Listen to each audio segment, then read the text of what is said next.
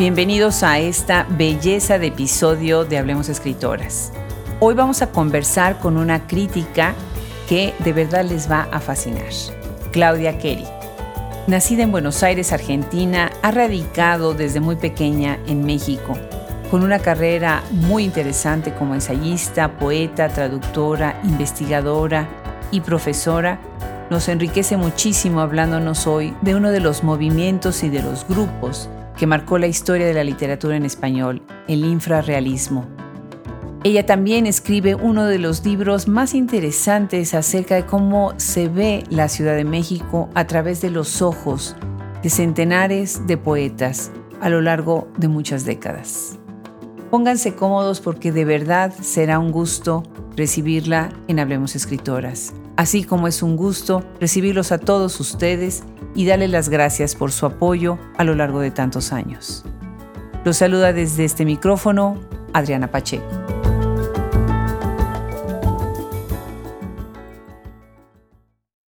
Ustedes saben que dentro de nuestra sección críticas en Hablemos Escritoras, pues nos damos gusto, nos damos gusto conociendo el trabajo crítico de muchas mujeres que a lo largo de las generaciones han marcado nuestra historia de muchas maneras.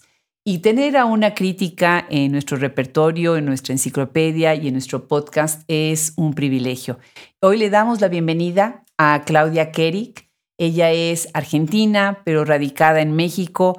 Y yo les quiero contar que supe de Claudia porque uno de sus alumnos, una de sus alumnas me contactó y me dijo, tenemos una maestra maravillosa, maravillosa, la tienen que entrevistar, tienen que saber de ella y verdaderamente estoy muy agradecida con esta persona que de manera pues muy directa me dijo, tienes que hablar con Claudia Kerry. Claudia, bienvenida, Hablemos Escritoras. Gracias.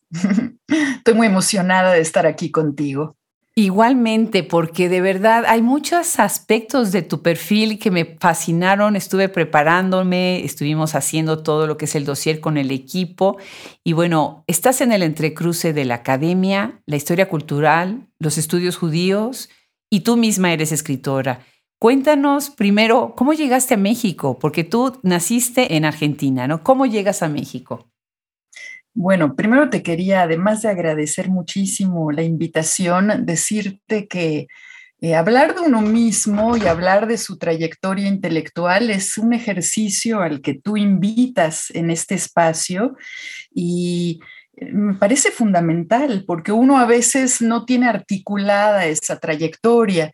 Tus preguntas son las que nos obligan, obligaron a cada una. Escuché a algunas otras escritoras hablando de sí mismas.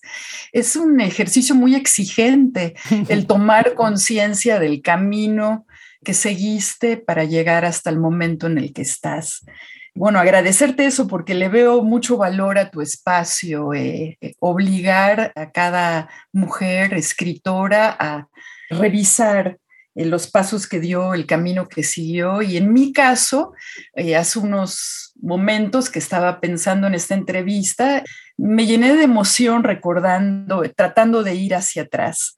Entonces, tú me estás preguntando cómo llegué a México. Sí, y qué lindo comentario, Claudia. Muchísimas gracias. Nunca lo había visto así, pero te agradezco muchísimo. Pues sí, cuéntanos. Tú eres argentina y llegas a México. ¿Cómo llegas a México? ¿Por qué llegas a México?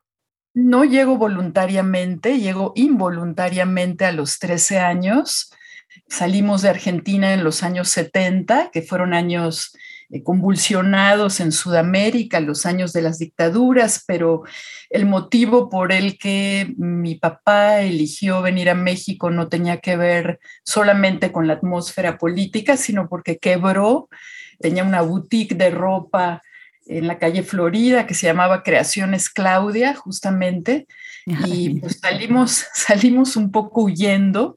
Fue una salida medio traumática para mí, porque no la elegí, sin embargo, hubo una escena, si tú quieres, fundacional en ese momento final, que es en eh, la salida de Argentina, que es que mi papá me dio a elegir a dónde irnos. Me ofreció varios países y yo soy la que elegí México en, eh, pues como un adolescente en una enciclopedia Salvat que había en los anaqueles de nuestra casa en Buenos Aires, eh, busqué el mapa de México y le dije, quiero México, entre otras opciones que él me daba. Y fíjate que aunque vamos a hablar tal vez más adelante de, la antología sobre la Ciudad de México, que acabo de publicar, eh, la primera página de esa antología es un mapa y es el mapa del Salvat, de esa enciclopedia. No, hombre. Sí, sí, sí, Hugo Miranda, eh, que fue el curador iconográfico, quiso incluirlo así eh, la, página. Entonces la, la, escaneamos y la pusimos y bueno, nadie lo va a saber, pero ahora lo hago público y te lo cuento a ti para compartirte a qué grado se cierra un ciclo porque tú me preguntas cómo llegué, por qué llegué, y eso está en el último libro, esa página inicial del mapa de México, donde yo le dije a mi papá, bueno, vamos a México si hay que ir a algún lugar, no sé por qué lo elegí así. Qué bonita historia. Pues qué suerte tuvimos los que somos de origen mexicano de que hayas elegido nuestro país, que es un país maravilloso, como muchos en Latinoamérica, como todos en Latinoamérica pero definitivamente cada uno ha pasado por trayectorias complicadas. Fíjate que cuando conversaba con Sandra Lorenzano, ella me hizo pensar mucho acerca de pues toda esta generación de argentinos que, llegaron a México y cómo han marcado nuestra historia y qué afortunados somos de tenerlos. Así que bueno, pues bienvenida y igual como le decía yo a ella, somos muy afortunados por esto. Ahora, por otro lado, este libro que acabas de mencionar, déjenme decirles a todos los profesores que dan clases que si no revisan esa belleza de la que vamos a conversar en un momento, se están perdiendo de una cosa espectacular, espectacular. Debería de ser obligatorio, te puse, ¿verdad, Claudia? Sí, Como libro de texto. debería de ser libro de texto, debería de ser una guía para todos los que quieren conocer y saber de literatura, Qué cosa más, más maravillosa. Pero bueno, primero vayamos a otro aspecto que también me tiene fascinada. Bueno, pues tú eres miembro, fuiste miembro de este movimiento que yo recuerdo cuando lo, aprendí en la universidad, desde la prepa, los infrarrealistas. Y bueno, alguno de ustedes recordará nombres como, por ejemplo, Roberto Bolaño, ¿no? Parte de este grupo. Y además estudiaste en la Universidad Hebrea de Jerusalén y yo soy hija académica de Naomi Lindstrom, quien me enseñó a respetar inmensamente la cultura judía y todo lo que ha hecho esta universidad. Empecemos primero. Cuéntanos, ¿qué, qué es para ti haber sido parte de este grupo infrarrealista? Bueno, primero contarte un poco, eh, regresando a la pregunta anterior, y ya te respondo sobre el infrarrealismo, que llegar a los 13 años a la Ciudad de México me marcó es una edad que no suele considerarse muy importante. Uno piensa que es más importante la infancia eh, hacia atrás o la adolescencia más adelante, como que entre los 12 y los 14 años uno no repara. Sin embargo, ese momento fue crucial para mí, el encuentro con la Ciudad de México, porque vivimos en una colonia muy urbana, en la colonia San Rafael. Mi mamá trabajaba cerca del metro Pino Suárez y yo le llevaba comida donde trabajaba en una, en una tienda de estambres eh, y luego en una joyería y fueron los años en que se descubrió el monumento Leecatl en Pino Suárez y me mm, empezó a impresionar mucho la ciudad, la caminé mucho, la recorrí mucho, fueron años claves. Esos años eh, de, tránsito por la Ciudad de México, mi primer ingreso, donde yo la comparaba mucho con Buenos Aires, son los que me llevaron hasta la Casa del Lago, que es a donde voy a toparme eh, más adelante con el grupo de los infras. Yo llegué a la Casa del Lago, eh, al taller de poesía de Alejandro Aura, porque no sé si sabes que eh, los infrarrealistas, uno de sus espacios fue justamente la Casa del Lago en el bosque de Chapultepec. de ahí son muchas de las fotografías. Ahí tenía lugar un taller de poesía que daba Alejandro Aura, un poeta también sumamente urbano e impresionante, que está en la antología. Y yo llegué accidentalmente primero me inscribí a un ciclo de conferencias de Mary Langer, una psicoanalista argentina, a la que yo quería oír a los 17 años y vi un anuncio de que iniciaba un taller de poesía eh, dirigido por Alejandro Aure y me inscribí porque yo ya entonces eh, escribía poesía y fui creo que la primera en acudir a ese taller. Yo recuerdo de llegar y estar sola y poco a poco empezaron a llegar ellos, Roberto Bolaño, Mario Santiago, Rubén Medina, eh, Pita Ochoa con su pareja, eh, José Peguero, Piel Divina, varios de los, Juan Esteban Harrington, Bruno Montané, varios de los que formaron eh, parte del grupo, fueron integrándose al taller de poesía. Entonces yo los conocí en ese contexto y me cuesta trabajo ser haber sido parte y ser juez ahora, eh, ahora que soy maestra y también enseño las vanguardias, es uno de mis cursos, eh, me cuesta trabajo reparar en ese pasado y tratar de contestarte qué fue ser miembro del grupo Infra porque no era consciente. En ese momento yo era una jovencita, eh, eso fue una aventura, eh, nunca me la acabé de tomar muy en serio, en el sentido de que yo no creía que fuera a trascender como trascendió, nos divertíamos, nos tomábamos muy en serio la poesía. Yo creo que ese es el punto tal vez en el que hay que detenerse un instante, porque creo que es el que le da identidad al infrarrealismo pero yo convivía con ellos en el taller y a la salida del taller nos sentábamos en el pasto, eh, yo llevaba mi guitarra, a veces cantaba, Cat Stevens. ¡Wow! Me encanta. Soy de la generación de Cat Stevens. Era echar relajo y hablar de la poesía, pero yo no los acompañé a otros ámbitos a donde ellos sí se reunían una de las preguntas que me hacías o que me, me, comentaste sobre las otras mujeres, porque había pocas mujeres en el taller de poesía estaba Pita Ochoa y estaba una señora que yo no recuerdo su nombre, pero ellos frecuentaban a las hermanas La Rosa y muchos de los testimonios sobre el infrarrealismo se dan conviviendo con las hermanas La Rosa.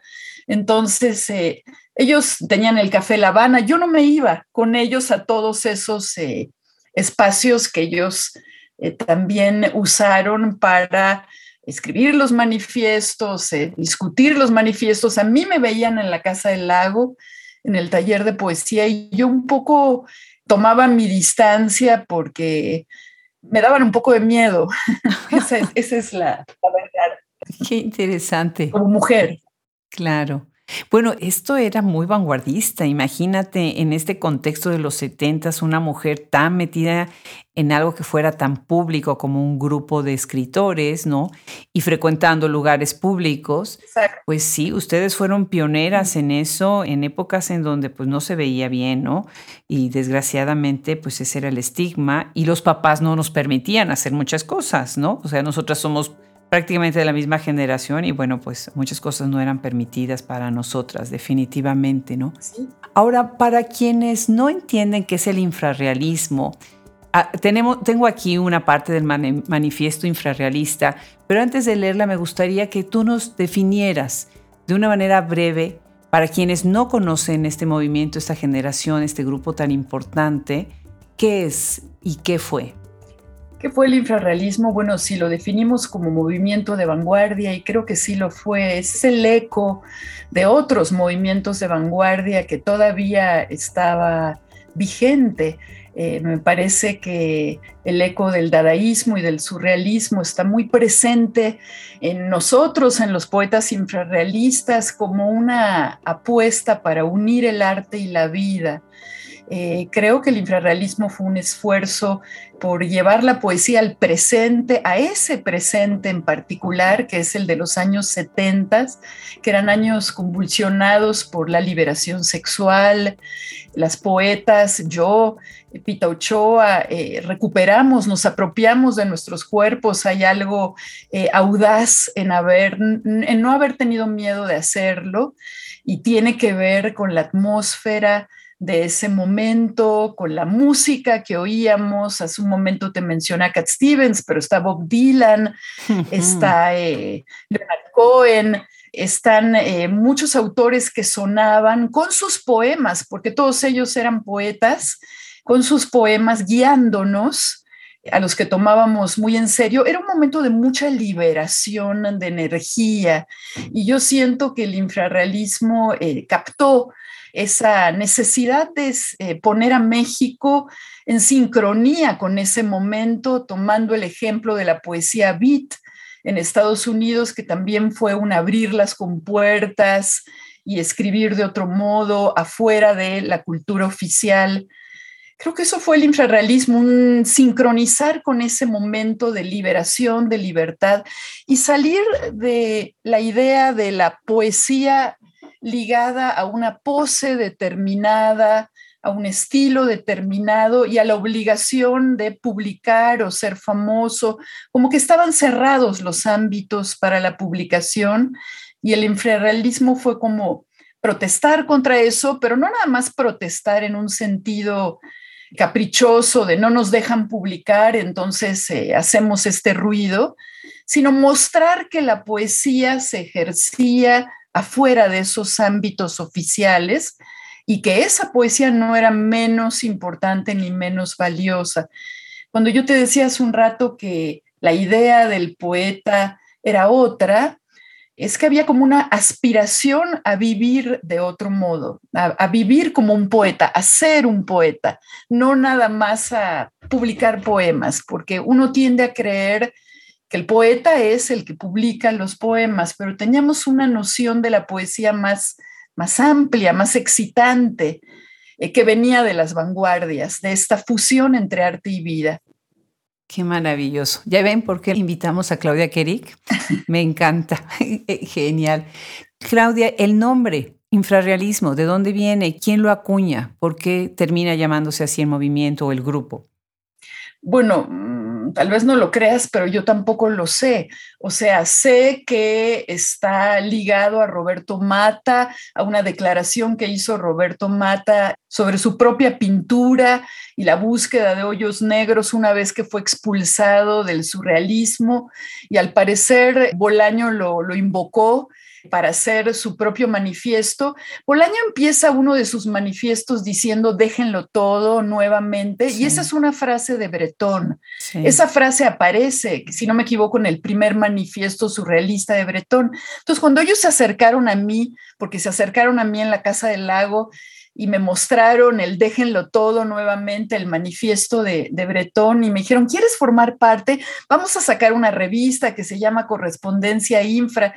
Yo enseguida me sentí eh, muy atraída y feliz de participar por la frase de Bretón, porque en esa época yo leía los manifiestos de Bretón, circulaba en México una antología muy famosa traducida por Tomás Segovia, con traducciones de los poemas de Bretón y de los manifiestos. Y yo estaba en tercero de prepa, de la preparatoria, y leía justamente ese libro con mis amigos de generación y recitábamos eh, algunos de los poemas de Bretón. Entonces, cuando vi el Déjenlo todo nuevamente, eh, sentí una invitación inmediata a entrar de lleno en la aventura infrarrealista. Entonces esto te conecta el infrarrealismo con el surrealismo por la frase inicial de Bretón y por el tema infrarrealismo que viene de, al parecer, de una definición dada por Roberto Mata, un pintor chileno surrealista expulsado del surrealismo que le llamó a lo que siguió en su exploración plástica infrarrealismo.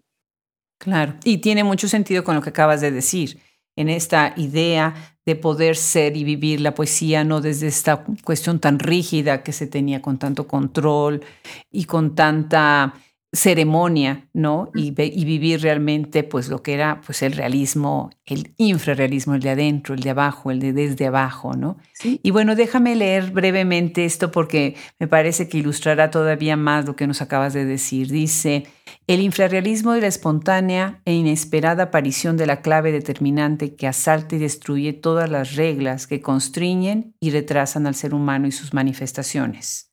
Así el infrarrealismo es la contingencia que lidia con los significados y cambios que nunca pueden ser previstos por el racionalismo, ni siquiera con la ayuda de toneladas de equipos de precisión. El infrarrealismo está aquí, todo lo penetra y viaja en el vehículo de lo inmediato. Me encanta. Claudia, y esta maravilla del ejemplar del Chicago Review, mm. que de verdad los que nos están escuchando vayan y busquen este ejemplar, bellísimo. No sé ahí cómo fue que llegaron a hacer algo tan lindo con esta revista que lo lograron me encantan las cartas que sacan ahí, la intimidad entre la gente, cómo se están escribiendo unos al otro y están escribiendo sobre ti. Y entonces están diciendo, uno le escribe a otro, bueno, es que Mario fue a ver a Claudia. Y Claudia eres tú, me encanta.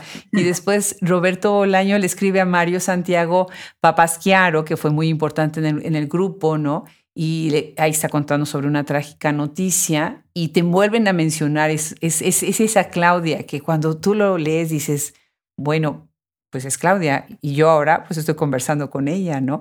Maravilloso.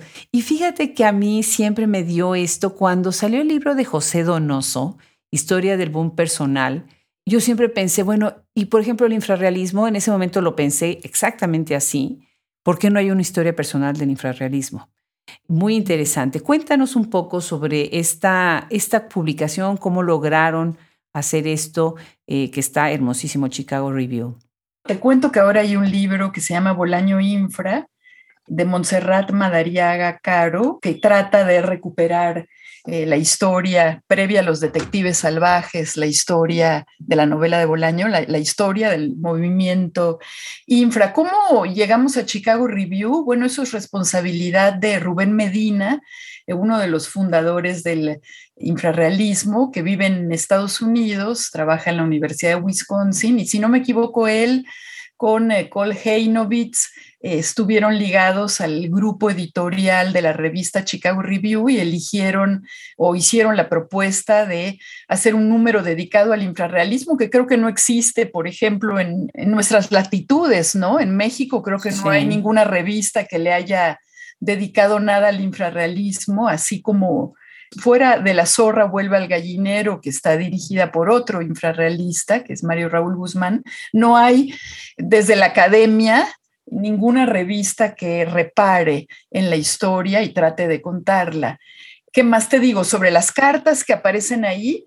Creo que es importante decir que pertenecemos a la generación de las cartas.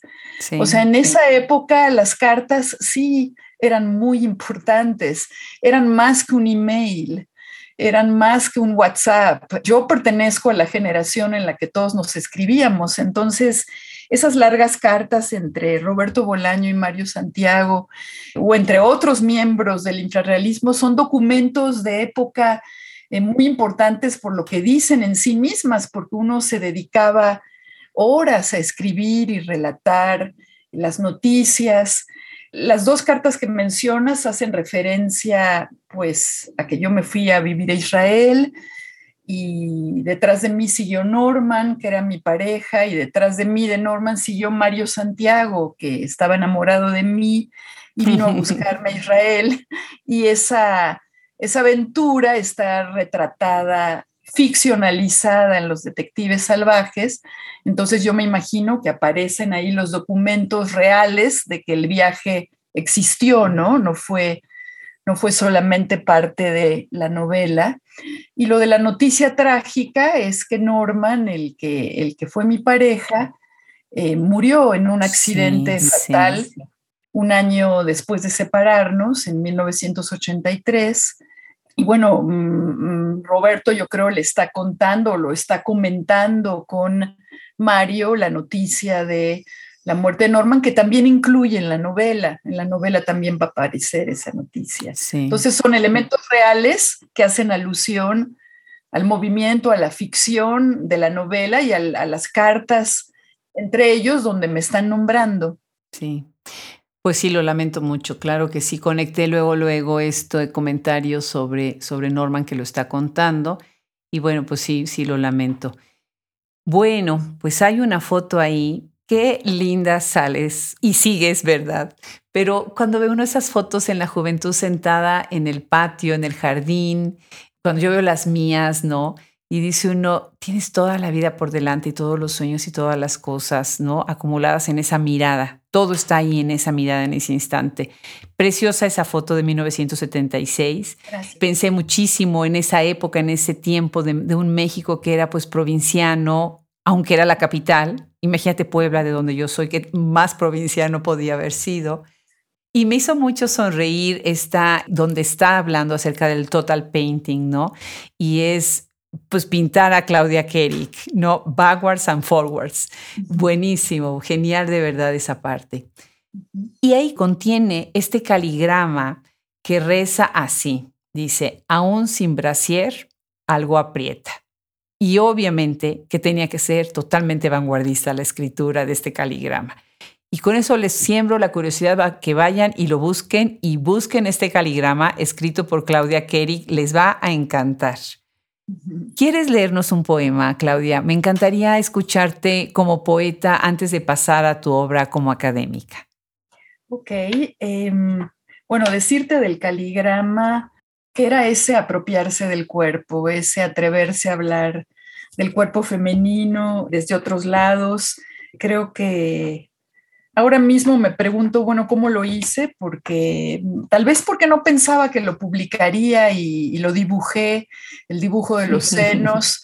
Eh, se me hizo natural hablar de mí y, ahora que lo veo afuera de mí publicado me sorprendo de, pues de lo que ocurrió, porque el caligrama ha tenido una cierta repercusión. Eh, Cole Heinovitz, en eh, su ensayo que aparece en el libro, en la revista de Chicago Review, lo coloca, me, me coloca a mí como en la segunda ola del feminismo, lo estudia de ese modo como que muestra esa conquista de los derechos sexuales y esa ironización del cuerpo y, yo en ese momento no, no era del todo consciente que pertenecía a una generación que estaba eh, conquistando derechos, digamos, lo estaba haciendo sin saber lo que estaba haciendo. Bueno, te leo un poema sobre otro cuerpo femenino, se llama Desnudo de Modigliani. Bellísimo. Que a mí me gusta, mm, por leerte algo nada más al azar. Claro que sí.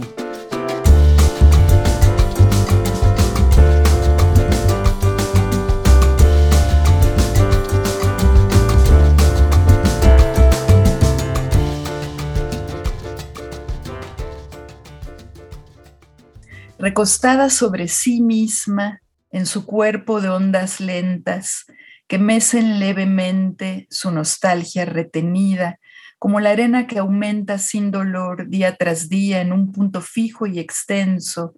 La memoria recoge sin saberlo en su espacio, lo que más tarde será algo inextinguible y más tarde aún un dejo de tristeza para siempre en el cuerpo. Bellísimo, bellísimo. Pues esa es tu voz como poeta, como parte de este grupo. Y bueno, pues hiciste una carrera en México. Cuéntanos un poco, yo hablaba ahorita brevemente sobre que estuviste en Israel. Cuéntanos sobre tu formación. Bueno, yo estudié la licenciatura y, parte de la maestría en la Universidad Hebrea de Jerusalén y de manera definitiva marcó el rumbo de eh, mi perfil académico, porque ahí tuve encuentros con profesores, con clases, así como tú hablabas hace un rato de Naomi Lindstrom, a quien no he tenido el gusto de leer ni conocer pero eh, yo también tuve profesores o figuras que me marcaron mucho. Por ejemplo, eh, durante mis estudios de literatura comparada, entré en contacto con Stefan Moses, que era el profesor que me daba un curso que se llamaba mm. Las ideas estéticas de Walter Benjamin.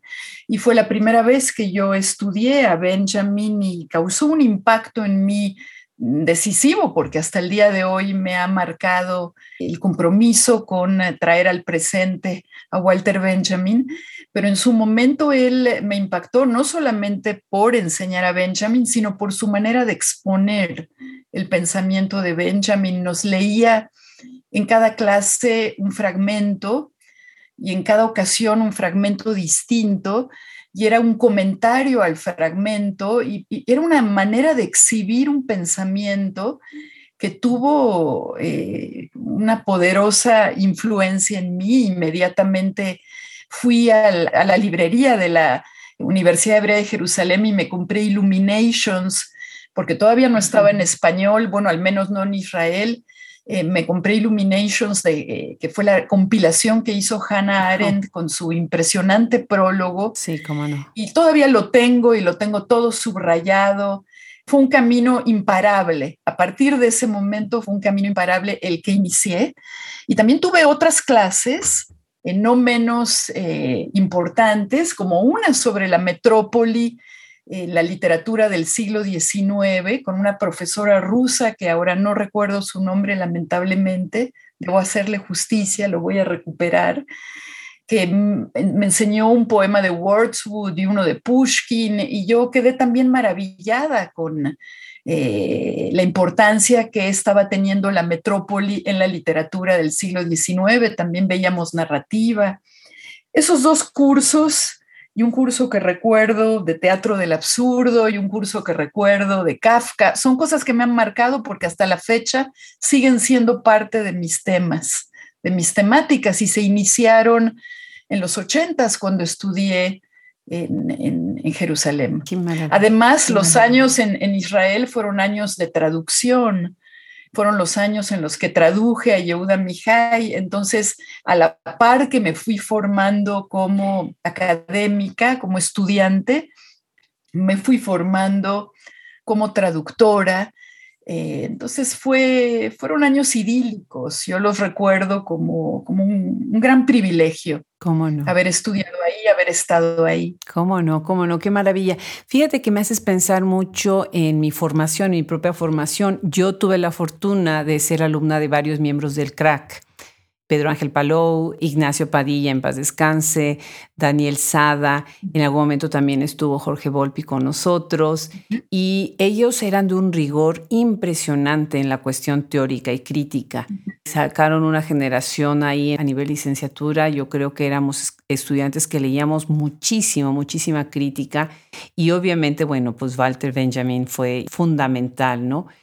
Qué bien, me gusta mucho cómo lo dices, porque además yo también, nosotros también veíamos el teatro de lo absurdo, recordábamos muchísimo, por ejemplo, la influencia de Ibsen, ¿no?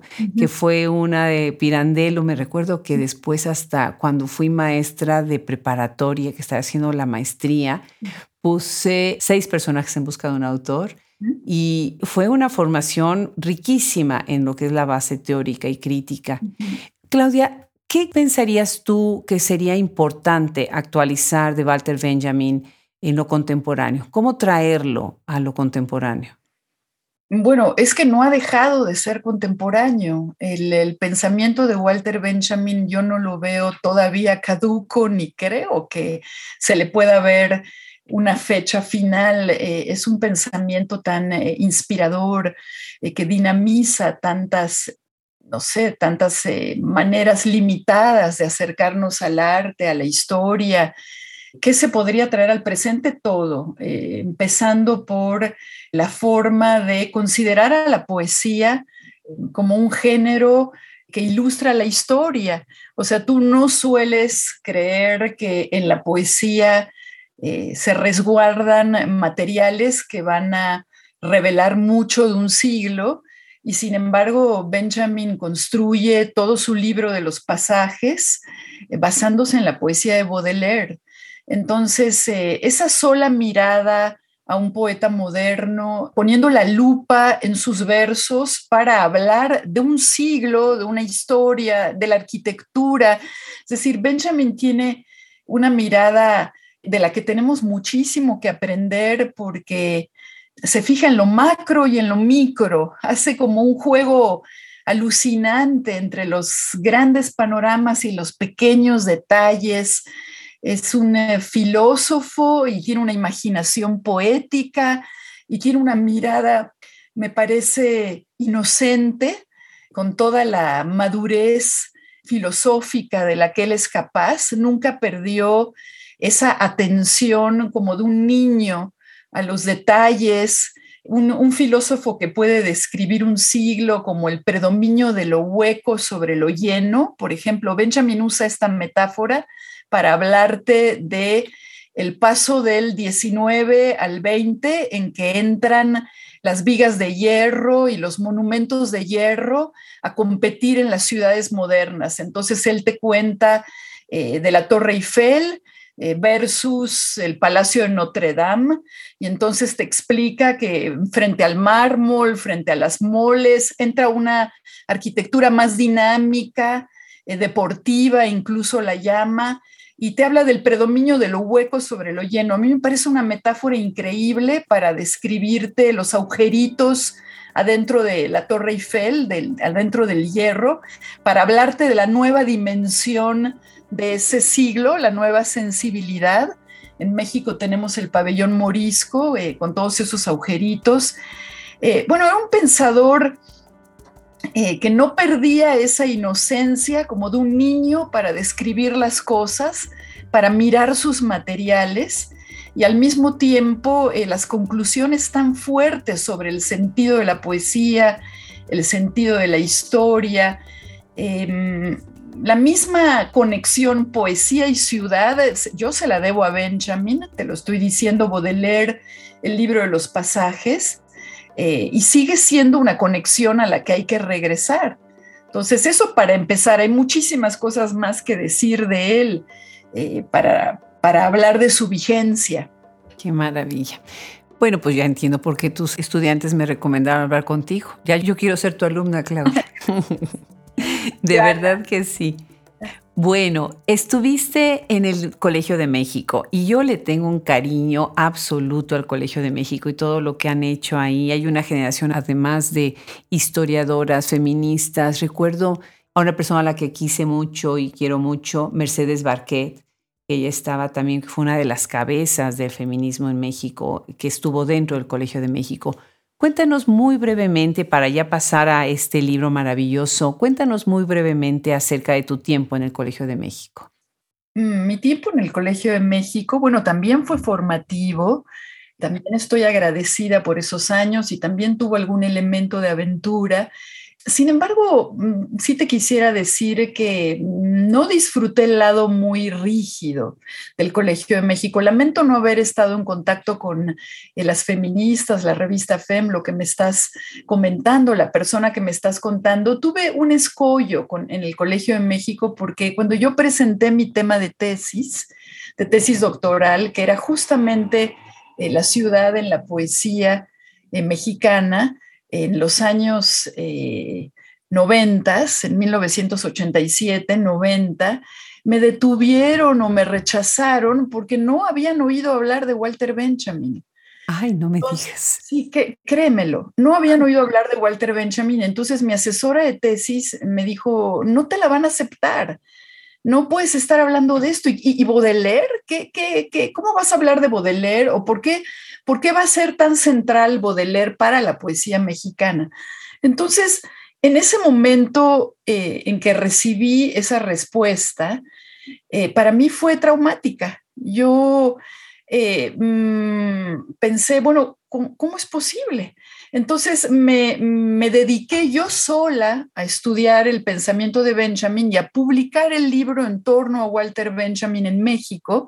O sea, abandoné la tesis, abandoné el proyecto de tesis y me aboqué a Benjamin y saqué el libro, eh, una compilación de ensayos de, de, muchos escritores mexicanos, ensayistas que colaboraron, colaboradores en la UAM y fuera de la UAM, y sacamos este libro en torno a Walter Benjamin, que fue una iniciativa mía un poco para articular el pensamiento de Benjamin y tener, tenerlo ahí en un libro, también para obligarme a mí a poder responder en mi tesis con más autoridad, pero fue fue difícil ese momento.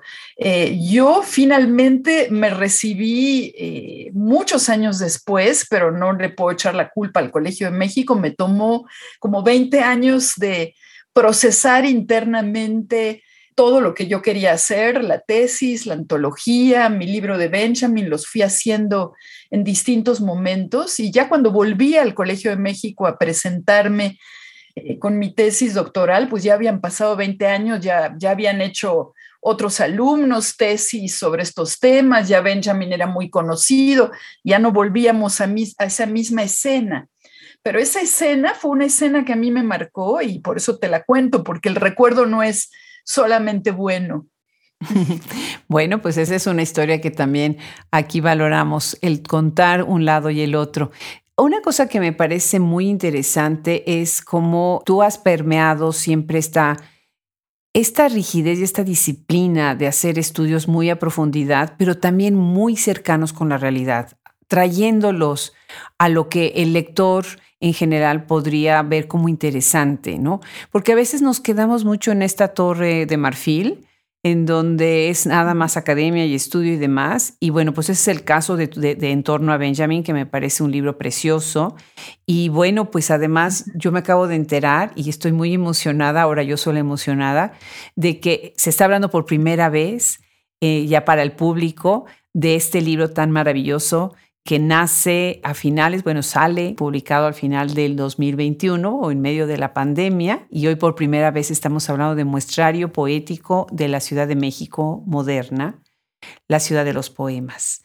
Increíble libro, ediciones El Lirio 2021 y bueno, pues como ya dije, texto obligado. Los profesores deberían de diseñar sus cursos a través de este libro, de verdad mayúsculo, más de mil páginas bellísimo, me encantan las divisiones, cómo estás hablando de postales. Claro que sí, las postales eran fundamentales. Yo tengo acá cajas y cajas de postales que nos mandábamos, ¿no? De viaje. Claro que sí. Y los personajes capitalinos, es que la Ciudad de México además es una delicia para encontrar personajes, ¿no? Mm. Por otro lado, esta conexión de la que has hablado tanto del poeta con la ciudad me parece fantástico. Obviamente que tenía que venir la idea del flöner, o sea, fundamental, ¿no? Mm. Cómo poder recorrer este fin de semana que estábamos todavía en México, recorrimos una parte de la ciudad México se camina, como tú lo acabas de decir cuando lo caminabas de niña, ¿no? El amor urbano, bueno, cuando vamos con grupos de la universidad que son puros americanos, siempre dicen es que hay demasiados besos en la calle, la gente, las parejas se besan y se abrazan en, en público, algo que bueno, para los americanos no es muy común, ¿no? Me imagino que debe haber sido un reto muy grande este libro, ¿verdad? Cuéntanos rápidamente sobre este, porque quisiera yo entrar en profundidad en muchos otros aspectos de, de este librazazazo. Mm, ¿Qué te cuento, Adriana? Este libro es el final de un ciclo es un poco estos, me tomó 35 años hacerlo y suena a locura, a disparate, o, tal vez alguien crea que estoy presumiendo, pero la verdad es que no, pues lo viví con mucha angustia, fue ir no solo la compilación en sí misma, porque te estoy contando el inicio de la tesis doctoral. Eh, al principio yo presenté una tesis de doctorado que era La Ciudad de México en la poesía mexicana, una tesis teórica, si tú quieres, pautas eh, de representación de la ciudad, pero necesitaba un corpus de poemas para ilustrar esa tesis. Es decir, decir, bueno, qué poetas, en qué poetas me voy a basar para hablar de esas pautas de representación. Y bueno, tenía un número de poetas y de poemas, pero con el tiempo me di cuenta que me interesaba revisar el tema de los poetas y los poemas, no, no la reflexión nada más. Entonces, la compilación en sí se volvió mi investigación. Empecé a coleccionar poemas de la Ciudad de México desde el 87 y empezó mi camino eh, muy largo de ir haciendo eh, el arsenal de poemas que hoy conforman por fin el muestrario poético de la Ciudad de México moderna, que por otra parte, debo aclarar que no es exhaustivo. Eh, yo nunca terminaba de hacerlo porque siempre creía que me faltaba un poema más y finalmente lo tuve que publicar a conciencia sabiendo que faltará un poema más, eh, pero que había que ponerle un punto final a la compilación para darle al lector una idea de lo que había sido la ciudad en el cambio de siglo, en los dos siglos, del 19 al 20 y del 20 al 21. Es una historia de la Ciudad de México contada por sus poetas. Y uno pensaría, como te dije hace rato al hablar de Benjamin, que la poesía no es eh, el camino para estudiar la historia, eh, porque en la poesía está la licencia, la distorsión, el permiso a la propia subjetividad, al mundo irracional. Entonces tú pensarías que los materiales que ofrece un poema no son los indicados para sacar conclusiones históricas. Sin embargo, mm, lo que trata de hacer eh, mi antología es, es lo contrario, es mostrar a qué grado el poeta fue testigo de su tiempo, lo atestigua con su propia poesía y lo incluye en la manera de poetizar a la ciudad.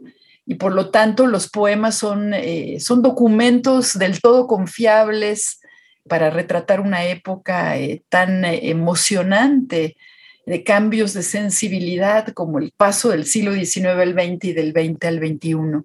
Qué cosa más bellísima. No, no, no. Y además el libro de verdad, tiene unas fotografías, unas ilustraciones, unos cromos. Es un viaje verdaderamente al pasado. Es muy abarcador. Pensé muchísimo en Rosa Beltrán, en los trabajos tan maravillosos que ha hecho ella pues también mucho en torno a la ciudad y a México como país, ¿no? Que abarcan un espectro que muestra una disciplina de años y años. Y algo que me encantó es que había varias escritoras que ya tenemos en Hablemos Escritoras, varias poetas. Me fascinó ver el nombre de Cel Cabrera, eh, Teddy López Mills, bueno, es que de verdad, Robin Myers, Malva Flores, que ya está en el proyecto. Me encantó que me estoy preparando ahorita para Claudina Domingo y ahí estaba también su nombre. Y por otro lado, bueno, con mis ojos de, académica, de, de investigadora, Noté varias cosas en la cuestión de las mujeres y tú me vas a, completar ahí que se me hizo muy interesante. En una de las secciones, el primer nombre de mujer aparece hasta más o menos el 2000. En otra de las secciones aparece más o menos en los 60 y todos los nombres previos son de hombres. Obviamente, de los primeros nombres que aparecen de mujeres es Rosario Castellanos. Eh, ahí hay un cambio muy interesante. Hay otra que es mucho antes, en 1929 tienes a María del Mar, que me imagino que debe haber sido una súper pionera en esto. Y después ya se viene una hecatombe de nombres de mujeres, ¿no? De escritoras. Se ve ahí a partir del 2000 muchísima participación ya, ¿no? Qué interesante. Tú seguramente lo notaste esto. Cuéntame tus impresiones sobre esto. Bueno, esto es todo un tema, el tema de la presencia femenina en, la antología y en la poesía mexicana, y luego el subtema eh, sería en la ciudad, en la poesía de la ciudad, porque una cosa es buscar voces femeninas que hablen, digamos, desde comienzos de siglo.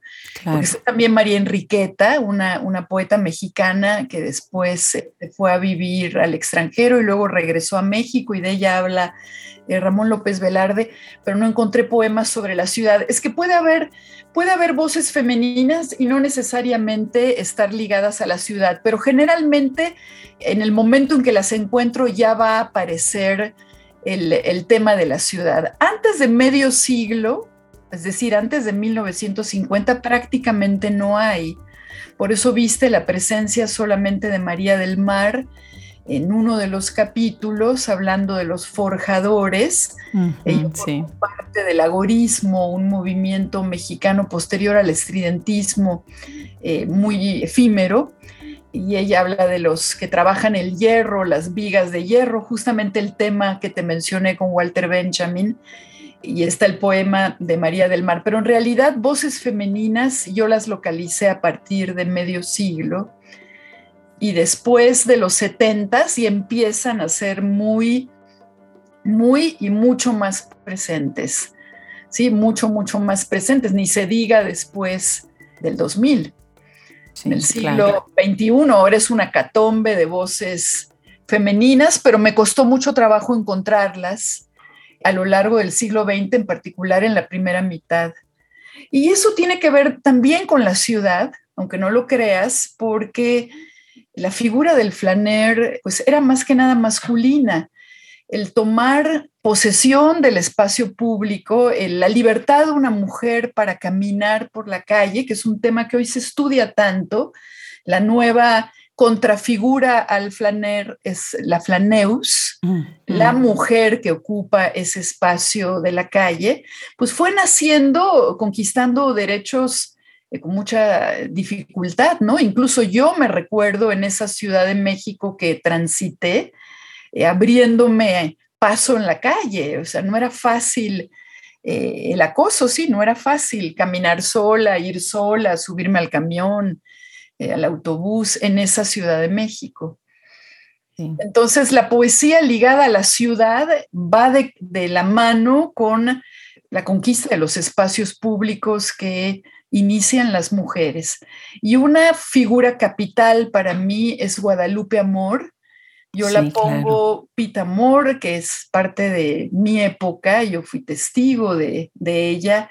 Eh, ella caminaba por la zona rosa, eh, recitando sus poemas en sus años de decadencia, sus años finales, pero era conocida como una especie de flaneus de la zona rosa y es una de las primeras poetas que marca el cambio eh, del medio siglo a la última mitad del siglo XX. Maravillosa referencia, claro que sí, definitivamente. Y ahorita que estás diciendo de nombres, porque obviamente, bueno, yo siempre digo, ahorita que acabamos de hacer el libro de Rompiendo de Nuevas Maneras y tenemos esta lista de más de 300 escritoras, hicimos también el documental, una de las cosas que digo en el documental es, listar es excluir, pero no hacerlo es borrar. Siempre nos faltan los nombres, ¿no? Cuando estamos tratando de recuperar y recopilar nombres, siempre van a faltar muchos, pero eso no significa que están borrados del todo, sino simplemente, como tú dices, hay un momento que hay que parar. Y bueno, pues estamos ya acabando el tiempo. Cuando estas conversaciones son tan deliciosas, el tiempo vuela. Y hay un aspecto muy, muy importante que quiero tocar antes de acabar esta conversación, que es tu figura como traductora y tú te has convertido en la traductora de, bueno, desde varios aspectos, pero tienes dos libros y me corriges en la pronunciación. Uno es Poemas Escogidos de, mejor tú dices el nombre, ¿verdad? Yehuda Amihai. Yehuda Amihai. Yehuda Amihai. Me encanta. Es un nombre que no conocía. Me da gusto que esta edición incluso sale en Elefanta Editorial, que es una editorial que queremos muchísimo en el proyecto y yo no sabía de esa conexión que tenía también Octavio Paz con este poeta y tú sacas estos dos libros. Cuéntanos brevemente sobre ti, sobre Claudia, traductora, qué es para ti traducir y traducirlo a él. Mm, una gran pregunta. Primero decirte que yo pertenezco a una época, creo, privilegiada, porque lo que a mí me ocurrió en ese momento, no sé, eh, ahora que lo pienso, fue un enorme privilegio. Cintia Osick eh, usa una expresión que es los tiempos épicos. Eh, pertenecía a tiempos épicos y no sé si fui del todo, del todo consciente. Amihai fue una aventura. Yo empecé a leer la poesía de Yehuda Amihai en la escuela, en la preparatoria, justamente en los mismos años en los que me encontré con los infras o se formó el grupo de los infras. Eh, son los años paralelos. Y por eso elegí irme a Israel, porque yo quería traducirlo. Me enamoré de su poesía y su poesía se convirtió en una segunda voz para mí y quise aprender más hebreo, quise dedicarme a la traducción, pero me fui a conocerlo, traduje primero algunos poemas en México y tuve la suerte de que Esther Seligson, que, era muy amiga mía, publicara esas primeras traducciones en una revista que ella dirigía que se llamaba Aquí estamos, una revista de la comunidad judía de México. Y con la revista en la mano me fui a Israel a mostrársela a Yehuda Mihai, Yehuda Mijaye soy un poeta universal, es un poeta muy conocido, al menos en inglés creo que está traducida toda su obra. Eh, fue traducido por Ted Hughes, por Asia Gutman, eh, esas primeras traducciones. Hoy en día hay muchos otros traductores del hebreo al inglés. En español fue mm, posterior la introducción de Amihai en español y bueno, yo figuro entre las primeras personas que hicieron un libro, una compilación. Hoy en día hay más traductores de Amijay. En España está Raquel García Lozano, que es eh, una importante traductora también de él y ha traducido muchos libros, pero mi camino es más personal, es el de acercarme a él. Tuve el privilegio de trabajar con él, de estar en Jerusalén en los años de fama de Yehuda Mihai, en ver cómo lo leían los propios israelíes, porque Amihai era un poeta muy leído, publicaba en los periódicos, eh, era un poeta sin ínfulas, sin poses, que le llegaba a todo el mundo. Es un poeta con un mensaje muy humano, muy reparador, muy emotivo y, y cuando regresé de Israel tuve la fortuna de que como Amihai y Octavio Paz eran amigos o se habían encontrado, conocido en varios festivales de poesía, Amihai me dirigió directamente a Octavio Paz a la revista Vuelta y la revista Vuelta fue mi foro de entrada, fue la que me dio la bienvenida con las primeras traducciones de Amihai, entonces tuve, tuve un camino eh, privilegiado por eso y, se publicó en México la antología que yo había publicado en Israel, que se llamaba Poemas Escogidos, se publicó con el sello de la editorial Vuelta. Creo que en esos años fue muy leído a Mijay. Muchas traducciones se publicaron en la propia revista Vuelta, además de en la editorial Vuelta. Y después Enrique Krause, también muy cercano a mí, eh, retomó el camino de seguir publicando eh, mis traducciones de Amihai en su revista Letras Libres. Y después conocí al editor de Elefanta Editorial, Emiliano Becerril, que le encantó la idea de publicar un nuevo libro de traducciones de Yehuda Mihai que ha creado una nueva generación de lectores de Amihai, porque los lectores que ahora están leyendo en Mira tuvimos más que la vida, esta hermosa edición de poemas de Yehuda Mihai, ya son otros, son nuevos, es una nueva generación de lectores, entonces a mí me ha encantado que se haya renovado el, eh, flujo de la voz de Amihai otra vez. Qué maravilla. Pues hay que leerlo definitivamente y qué bien que pudiste estar tan cerca y que pues lo trajiste a México de esa manera, ¿no? Muy interesante. Claudia, pues muchísimas gracias. De verdad es todo un privilegio haber conversado contigo. Es un honor y un gusto y además este viaje tan maravilloso a tantas facetas de la literatura. Gracias por sumarte a Hablemos Escritoras. Gracias por tu invitación, Adriana, por tu esfuerzo, por lo que te dije al comienzo, por abrir un espacio de conciencia de la propia escritura, del propio camino. Es, es una exigencia tuya que merece muchos méritos. Entonces me emociono conocerte y hablar contigo. Eres encantadora. Te escucho encantadora cada vez que, oigo las preguntas, eres muy suave en tu acercamiento a, a, cada uno. He visto que las escritoras son muy distintas, las voces son muy distintas y siempre mantienes una ecuanimidad, una delicadeza. Te felicito por eso. Ay, Claudia, muchas gracias. Pues al contrario, un abrazo muy, muy grande y seguiremos leyendo y leyéndote. Gracias, Adriana. Bye.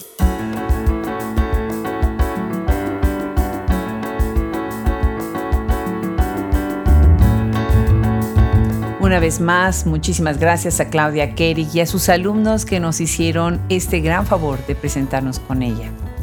Muchas gracias también a todos los que nos escuchan en este micrófono, gracias a los colaboradores, gracias a los que están dentro de todo lo que es social media y la edición. Nos escuchamos muy pronto en el próximo episodio. Esto es Hablemos Escritoras y yo soy Adriana Pacheco.